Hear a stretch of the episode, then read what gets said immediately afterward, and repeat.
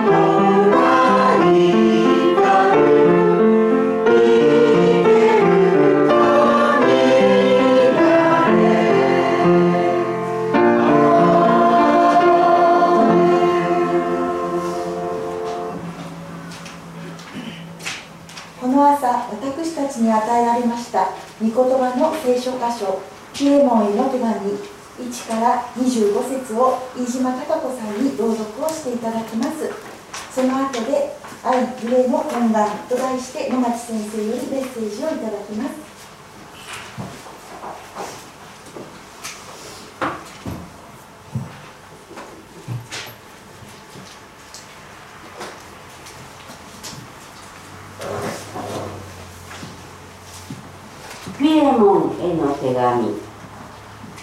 キリストイエスの囚人であるパウロおよび兄弟ティモテから私たちの愛する同労者フィレモンへまた姉妹アビア私たちの戦友アルキポ並びにあなたの家にある教会へ私たちの父なる神と主イエス・キリストから恵みと平安があなた方の上にありますように。私は祈りのうちにあなたのことを覚えいつも私の神に感謝しています。それは主イエスに対してあなたが抱いている信仰と全ての生徒に対するあなたの愛とについて聞いているからです。私たちの間でキリストのためになされているすべての良い行いをよく知ることによってあなたの信仰の交わりが生きて働くものとなりますように。私はあなたの愛から多くの喜びと慰めと受けました。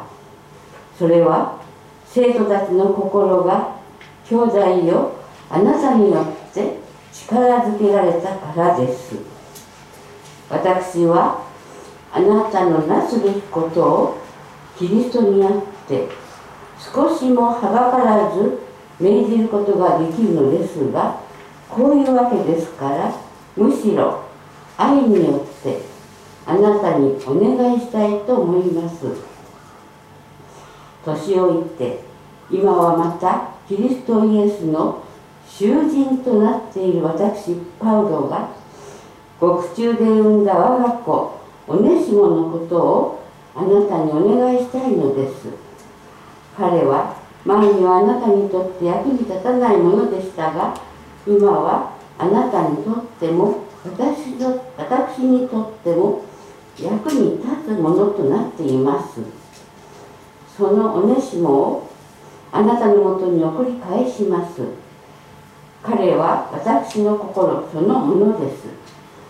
私は彼を私のところに留めておき福音のために獄中にいる間あなたに代わって私のために仕えてもらいたいとも考えましたがあなたの同意なしには何一つすまいと思いました。それはあなたがしてくれる親切は強制されてではなく自発的でなければいけないからです。彼がしばらくの間あなたから離されたのは多分あなたが彼を永久に取り戻すためであったのでしょう。もはや奴隷としてではなく奴隷以上のもの。すなわち愛する兄弟としてです。特に私にとってそうですがあなたにとってはなおさらのこと。肉においても主にあってもそうではありませんか。ですからもしあなたが私を親しい友と思うなら私を迎えるように彼を迎えてやってください。もし彼があなたに対して損害をかけたか負債を負っているのでしたらその請求は私にしてください。この手紙は私の自筆です。私がそれを支払います。あなたが今のようになれたのもまた私によるのですがそのことについては何も言いません。そうです。兄弟よ。私は主にあってあなたから益を受けたいのです。私の心をキリストにあって元気づけてください。私はあなたの従順を確信してあなたにこの手紙を書きました。私の言う以上のことをしてくださるあなたであると知っているからです。それにまた私の宿も宿の用意もしておいてください。あなた方の祈りによって私もあなた方のところに行けることと思っています。キリストイエスにあって私と共に囚人となっているエパフラスがあなたによろしくと言っています。私の労労者たちであるマルコアリスタルコデマスルカからもよろしくと言っています主イエス・キリストの恵みがあなた方の霊と共にありますように。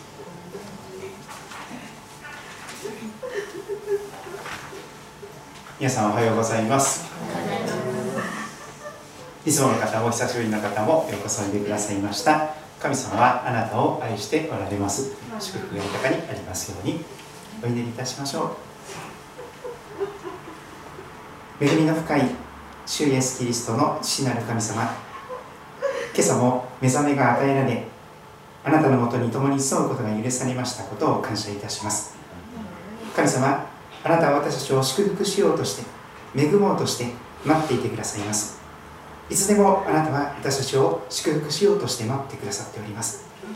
それですから主よ日常三時をことを置いて神様あなたの前に静まりそして主の御声をしっかりと聞くことができるその静けさを私たちの心の内に与えてください。そして主よ主がどんなに私たちを愛してやまないお方なのかそのメッセージをしっかりと聞き取りその言葉に生かされて神様それぞれの新しい1週間をあなたと一緒に歩むことができますようにまた兄弟姉妹と一緒に歩むことができますように導いてください。主をお語りください。しもべは聞いております。愛する主イエス・キリストのお名前を通してお祈りいたします。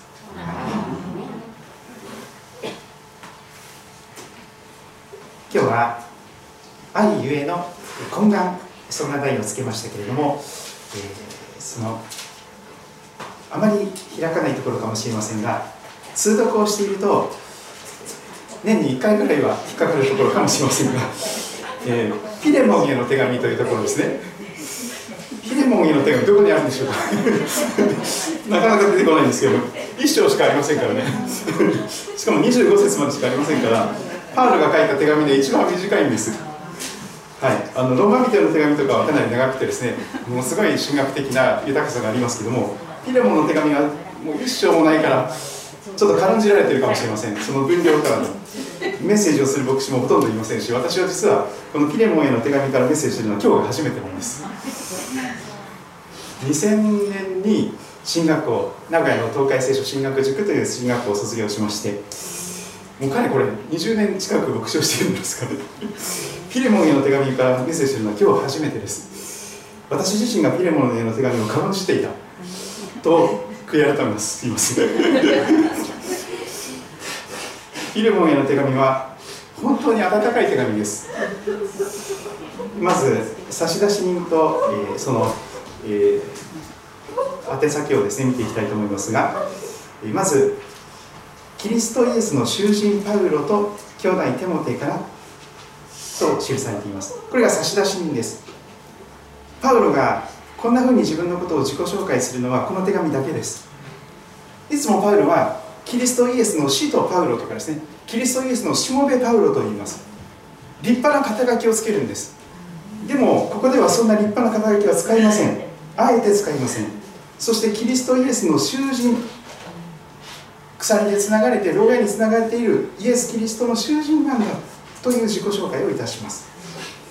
キリストイエスの囚人パウロと兄弟テモテから私たちの愛する同労者ピレモンと姉妹アッピア私たちの戦友アルキコ並びにあなたの家にある教会へと記されていきます。あの新しい訳ではだいぶ人の名前も変わっておりますが、えー、アッピアアルキポまた家にある教会へそれが宛先になっております。主にはこのピレモンという方に宛てた手紙です。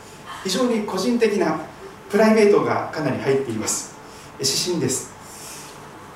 でもそれゆえにですねいろんな温かいパウロの心遣いが見え隠れします。私たちの父なる神様と主イエス・キリストから恵みと平安があなたがあなた方にありますようにと送られております。4節からのところはパウロの日ごとの祈りの中でこのピレモンに関することそのことが覚えられております。私は祈る時いつもあなたのことを思い私の神に感謝しています。あなたが主イエスに対して抱いていて全ての生徒たちにも向けている愛と信頼について聞いているからです。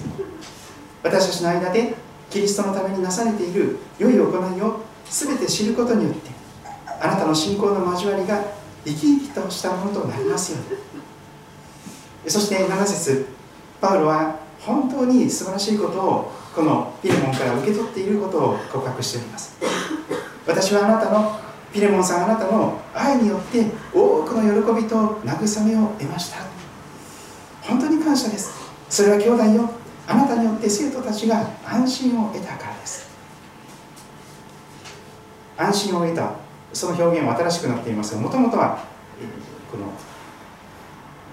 とても素敵な言葉ですけどもこのスプランクナという言葉が使われています。内臓とか腸とかというふうに訳すことができるそのスプランクナがリフレッシュされた。分かりにくい言葉です。とにかく心の底が本当に全く新しくなってそして不安が全部吹き飛んで黒雲が全部どんよりとした黒雲が全部吹き飛んで真っ青な晴れ渡った青空になったそういう心の状況であります。あなたによって生徒たちが安心を得た。もう何の思い煩いもない。本当に大安心で心が一新された。心の一番深いところから神様の平安を得た。心が力づけられました。と表現しております。それほどにパウロとピレモンの間には親しい主にある兄弟姉妹の間柄でありました。8節からのところを見ていきましょう。ですからあなたがなすべきことを私はキリストにあって全く遠慮せずに命じることもできるのですがむしろ愛のゆえに懇願します。この通り年老いて今またキリストイエスの囚人となっているパウロがと続きます。パウロはあえて命令をすることをしません。上に立って上から目線でこれをしろあれをしろとそういうことを遠慮せずに命じることもできる立場でありました。でもそれはしないというのです。そこに福音があると思います。ねばならないになってしまうと福音ではなくなってしまうんですよね。礼拝に来なければならないとか研究しなきゃいけないとか聖書を読まなきゃいけないとか聖書通読しなきゃいけないとかそれ全部立法主義です。ねばならないではありません。神様は愛のゆえにお願いしているんです。これは決して命令ではない。愛のゆえにあなたに自由の選択の権利がある。あなたが自発的に喜んでそれを選び取ることを神様は願って待っておられる。手放してくださっているというのです。愛のゆえに懇願します。そしてパウロはこの手紙を書いた時のパウロのその現状を手紙に書き記ます。この通り私はじっちゃんになりました。年老いてもう年です。腰も痛くなってきたし目もしょぼしょぼしている。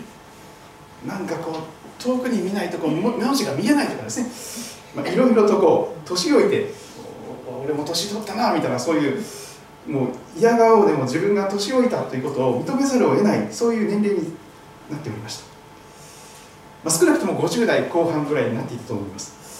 この通り年老いて今またパウロがキリストイエスの囚人となっているパウロがと自分のことを紹介します。そして10節でちょっと心配しながらでも確信なぜこの手紙を書いたのかその一番の理由となる人物の名前を記します。ここまで読んできてピレモンさんは10節でこの名前を見た時にちょっと心が騒いだと思います。獄中で産んだ我が子オネシモのことをあなたにお願いしたい。とパウロはここで初めてオネシモという名前を使います。獄中で産んだ我が子オネシモ。パウロはオネシモさんのことを自分の息子のように語っています。獄中で自分が産んだそして育てた我が子我が息子オネシモ。このオネシモのことをあなたにお願いしたい。何を懇願するのかオネシモさんに関することを切に切に願いたいというのです。10節のオネシモのところに星印がついているでしょうか。それは欄外に意味が欄外の中があるということです。けども星印をたどって10節のところを見ますと有益なものの一と新科学2017では記されています。一人はそれぞれ名前がありますが名前にはそれぞれ意味があります。オネシモという名前には有益なものという意味があったんです。役に立つものという意味です。それがオネシモさんという名前の響きです。オネシモすなわち有益な役に立つ人。ところが彼の過去はですねその名前とは正反対のことになります。私も名前が真理というのですけども真理なのに嘘をつくのかと言われたらすいませんですけど あの名前負けしているというか名前と全然違う人がいますけどもオネシモさんもまさにそうでした。11節彼はあパウロは包み隠さずオネシモさんの過去のことをそのまんま赤裸々に語ります。そのまま認めて自他ともに認めていたと思いますが彼は以前はあなたにとって役に立たないものでした。役に立つものという名前なんですけど 役に立たない。これなんかギャグのような世界ですけどなんかこう皮肉ですよね。素晴らしく役に立つ有益な人という名前があるにもかかわらず役に立たない。これはオネシモさんにとって一番のストレスのもとだったと思います。私も牧師としていろいろ考えているんですが一番のストレスの原因は何かなと考えるとですねおそらく共通する牧師であろうとビジネスマンであろうと学校の先生であろうとあるいは保育園の先生であると全然共通する一つのストレスの大きな原因があるかと思います。それは自分が役に立たないという思いです。職場の誰かから役立たずと言われてしまう。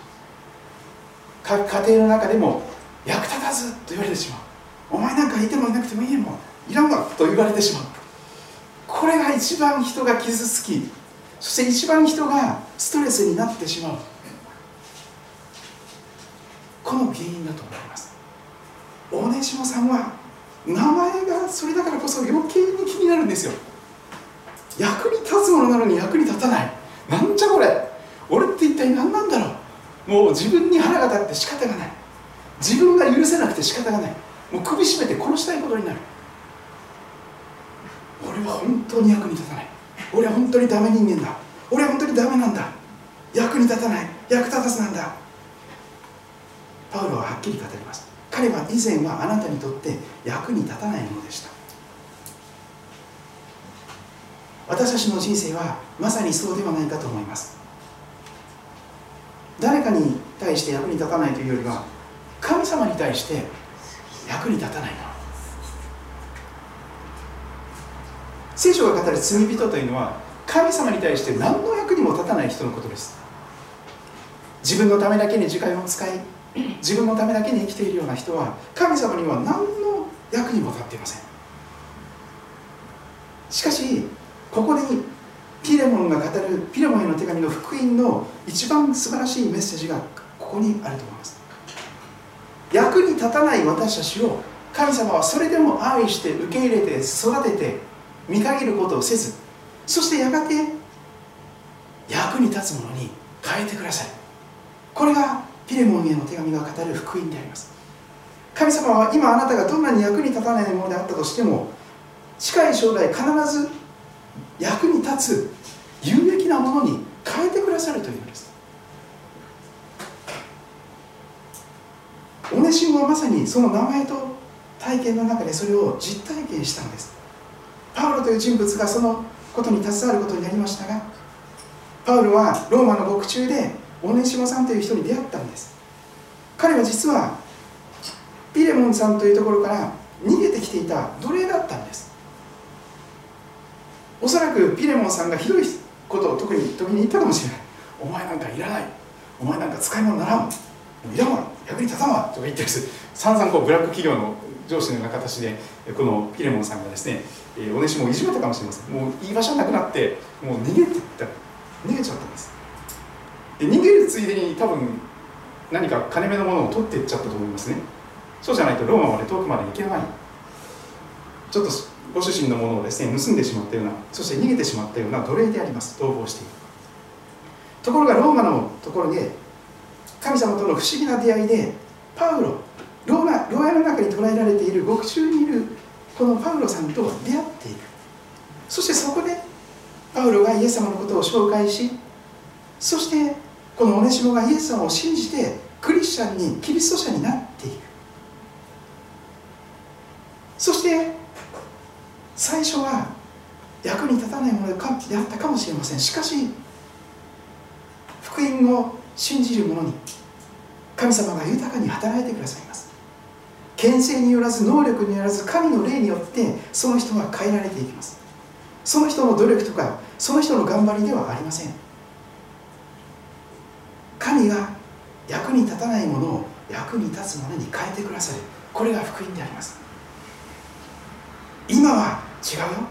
今はあなたにとっても私にとってもそして神様にとってもとっても役に立つ有益なまさに名前の通りのおねしもさんに今なってるんですよ。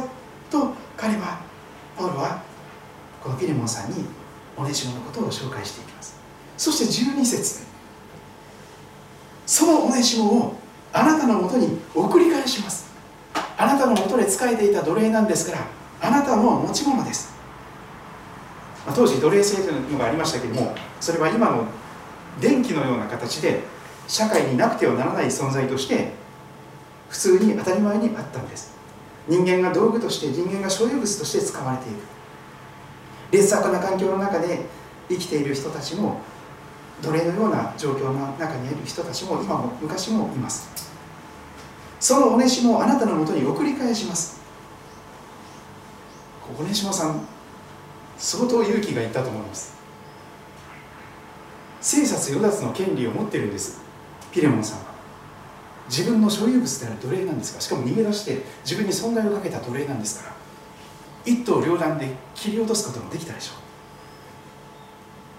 そのオネシモがピレモンさんのところに送り返されるこれはですねもう本当にまな板の上の濃い状態ですね。見るなり焼くなり好きにしてください。すいませんでした。申し訳ありませんでした。とか言ってですねあのそのまんまもう殺されても構わないという覚悟で帰るしかないんです。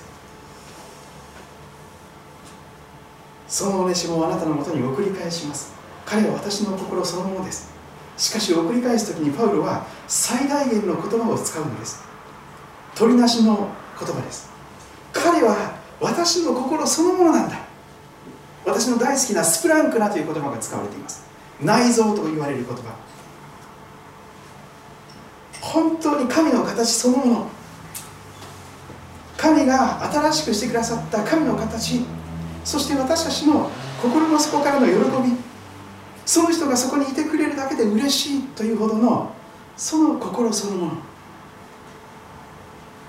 彼は私の心そのものなんだ。その私の心そのものをあなたのもとに今送り返すからね。取り扱いよろしくというのです。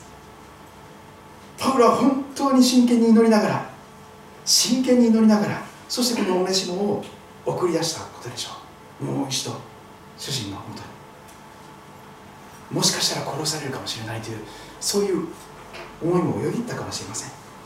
しかし祈りに祈った後オネシモも納得して自分が主人のもとに帰りますということでそして過去のことをなかったことにするのではなく過去の全てをそこにちゃんと向き合って過去から逃げないでその一番の問題にちゃんと真面目に向き合っていく。おねしもも最初は嫌だったと思います。もう嫌ですよあんな人のところに帰るなんて。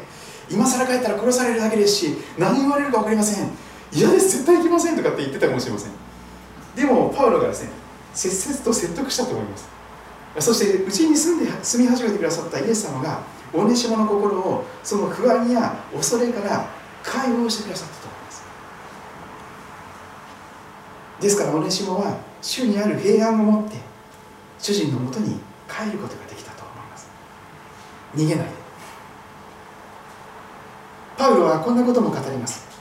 私は彼をオネシモ君を私のもとに留めておき獄中にいる間福音のためにあなたに代わって私に仕えてもらおうと思いました。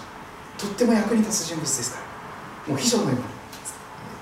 活躍してもらいたかった。でもあなたの同意なしには何も行いたくありません。それはあなたの親切が強いられたものではなく自発的なものとなるためです。いやいやではなくて喜んでそのためにパウロはあえてそのピレモンさんの権利を正当な権利を大切に扱うのです。もともとあなたの持ち持ち物であったそんな奴隷ですからあなたのもとに送り返すのが筋が通っています。そして15節おそらく多分という言葉でなぜオネシモがしばらくの間ピレモンから離されたのかその理由を想像しています。オネシモがしばらくの間あなたから離されたのはなぜだったんでしょうか。おそらくあなたが永久に永遠に彼を取り戻すためであったのでしょ？うそうだと思います。もはや奴隷としてではなく単に役に立つか役に立たないかそういう利害関係だけでなく奴隷以上のもの愛する兄弟としてです。家族としてです。特に私にとって愛する兄弟ですが主にある兄弟姉妹ですがあなたにとっては肉においても主にあってもなおのことそうではありませんか？とパウロは語っていきます。そして17節からのところさらにパウロは言葉を続けます。ですからあなたが私を私パウロを仲間のものだと思うなら友だと思うなら私を迎えるようにこのオネシモ君を迎えてほしい。彼を私だと思って受け入れてほしい。私を迎えるように私に接するようにおねしもに接してほしい。そしてパウロは自腹切ります。18節19節。もしこのオネシモ君があなたに何か損害を与えたか負債を負っている。何か損害を与えたとすればその請求は私にしてください。私が償います。これを私が自分の手で今書いてるよ。私パウロが自分の手で私が償います。私が全部損害を負債を全部返済いたします。と書いています。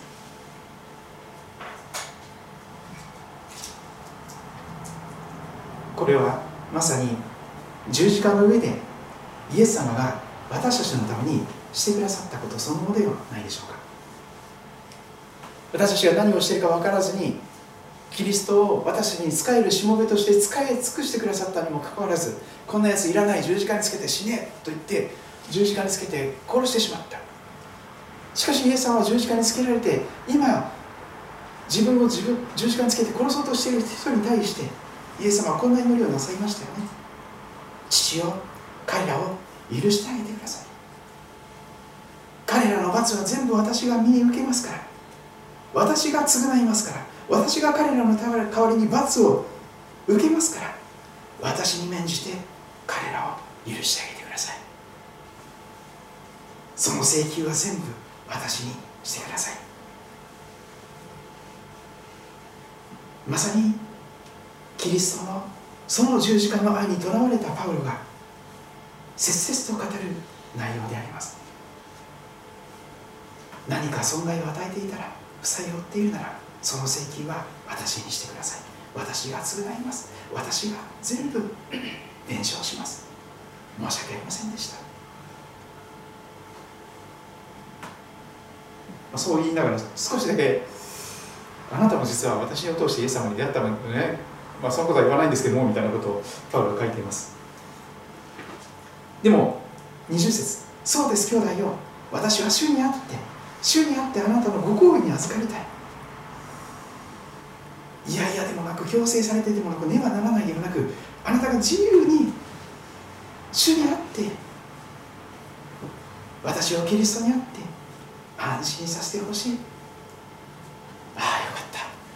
同じ僕が殺されなくてよかった。ああ兄弟として受け入れてもらえた。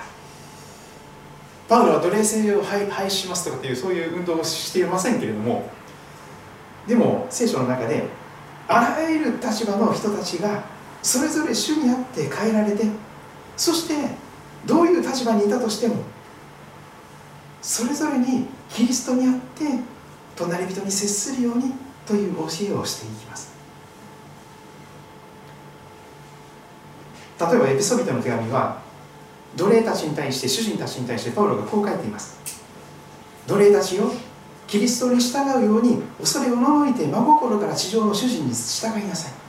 ご機嫌取りのような上目だけの使い方ではなくキリストのしもべとして心から神の御心を行い人にではなく主に仕えるように喜んでご主人様に仕えなさい。奴隷であっても自由人であっても良いことを行いがそれぞれ主からその報いを受けることをあなた方は知っています。そんなふうに奴隷たちに語るのです。主人たちにもこう語ります。主人たちよあなた方も奴隷に対して同じようにしなさい。脅すことはやめて恐怖で力ずくで支配することをやめてあなた方は彼らの主またあなた方の主は天におられて主は人を差別なさらないことを知っているのですから神様に代わってあなたが主人になってはいけないよ。本当の主人はあなたではなくて天の神様なんだからねと釘を刺しています。パワハラセクハラ禁止。人間として扱ってくれ。物じゃない。所有物じゃない。本当のオーナーは神様なんだから。取り扱い要注意だよ。あなたが主によって許されたように優しくしていただいたようにそのように接してくださいね。と主人たちにも釘を刺していきます。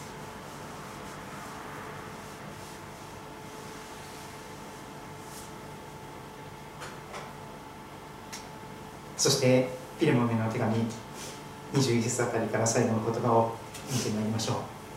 私はあなたの従順を確信して書いています。私が言う以上のことまであなたはしてくださると分かっています。同時に私の宿も用意しておいてください。あなた方の祈りによって私はあなた方のもとに行くことが許されると期待しているからです。本当に主にある兄弟姉妹としてこの不思議な神がなさったことを一緒に喜ぶことができると分かち合うことができるお交わりをすることができると期待しています。そして最後にいろんな方からのよろしくという言葉を添えております。キリストイエスにあって私と共に一緒に主人となっているエパフラスがあなたによろしくと言っています。私の同労者たちマルコアリスタルコデマスルカがよろしくと言っています。主イエスキリストの恵みがあなた方の霊と共にありますように。パウロはそんな形でこの手紙を結んでおります。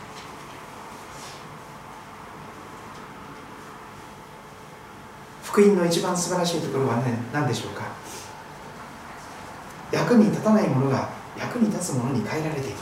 しかも奴隷のような状態のものが神の子供としての自由を得ることができるんです。クリスマスに来られたイエス様は実にそのようなことをなさるために来てくださったんです。貧しい人に良い知らせを伝えるために心の傷ついたものを癒すために主は私に油を注ぎ私を使わされた。囚われ人には法解放を囚人には釈放を告げるため。キリストなしには全ての人が失われており全ての人が罪の奴隷です。罪人に自由を与えることは人間にはできません。だから全ての人にイエス様が必要なんです。イエス様は私たちの代わりに十字架で身代わりに全ての罰を全ての負債を支払ってくださるため十字架でかかって死なれてそして墓に葬られました。そして今はよみがえられて和解をもたらす死者として私たちを用いようとしておられます。それぞれご自分の言葉で祈る時を持っていただけたらと思いますが神様の前に正直な気持ちでお祈りをしていきたいと思います。